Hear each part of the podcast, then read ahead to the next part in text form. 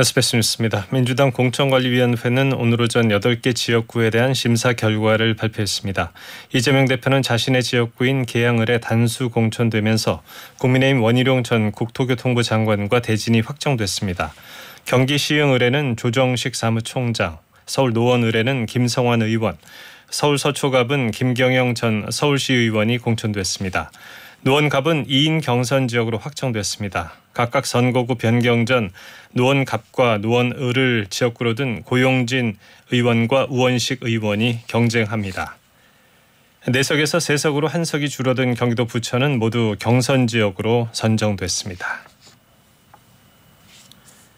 임종석 전 대통령 비서실장은 오늘 오전 SNS에 민주당이 어제 심야 최고위원회를 열었는데 자신의 공천 배제 결정을 재고해달라는 요구는 논의조차 하지 않았다며 이재명 대표의 속내는 충분히 알아들었다고 설명했습니다. 이에 따라 임 전 실장이 조만간 거취 문제를 결정하고 입장을 밝힐 것으로 보입니다. 앞서 임 전 실장은 서울 중성동갑에 자신을 공천 배제하고 전현희 전 국민권익위원장을 전략 공천한 결정을 재고해달라고 당 지도부에 촉구했습니다. 국민의힘 공천관리위원인 유일준 변호사가 여당의 비례대표 위성정당인 국민의 미래 공관위원장을 겸직합니다. 국민의 미래는 오늘 국회의원 선거 후보자 추천 관리를 위한 중앙당 공천관리위원회를 구성했다고 밝혔습니다.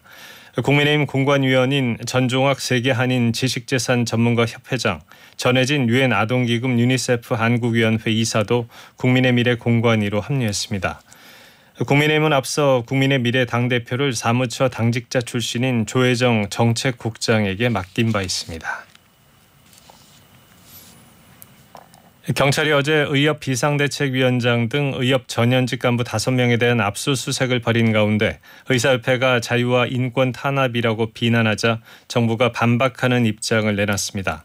박민수 보건복지부 2차관은 오늘 경찰의 압수수색은 불법 집단 행동을 주도한 사람과 가담 정도를 확인하기 위한 것으로 의협을 겁박하거나 의사 전체를 압박하기 위한 조치는 결코 아니라고 강조했습니다. 또 정부는 국민만 바라보고 법과 원칙에 따라 의료개혁을 흔들림 없이 완수해 내겠다고 덧붙였습니다. 이런 가운데 의사들은 내일 서울에서 대규모 집회를 열어 목소리를 높일 계획입니다. 올해 국가공무원 5급 공채와 외교관 후보자 선발 1차 시험 응시율이 70.5%로 집계됐습니다. 인사혁신처는 이번 시험에 응시 대상자 12,014명 중 8,475명이 응시해서 70.5%의 응시율을 기록했다고 밝혔습니다. 5급 공채와 외교관 시험 응시율은 지난 2022년 75.9%, 2023년 73.7% 등으로 3년 연속 하락했습니다. 지난달 29일 팔레스타인 가자 지구에서 구호 트럭에 몰려든 민간인 수백 명이 사상하는 참사가 발생한 가운데 현지를 찾은 유엔 대표단은 부상자의 상당수가 총상을 입은 것으로 파악된 것으로 알려졌습니다. 아십니다. 오늘 오후 경기 동부와 강원 영서, 밤에 세종과 충남, 충북, 전북, 경북에 가끔 눈이 내리겠습니다. 서울과 인천, 경기 남서부도 오후에 한때 눈이나 비가 내리겠습니다. 서해오도와 강원 산지, 경북 북동 산지에는 강풍주의보가 내려졌습니다. 오늘 낮 기온은 전국이 3도에서 7도가 예상됩니다. 서울의 현재 기온은 영상 3도, 습도는 47%입니다. 예문석이었습니다. 뉴스 마칩니다.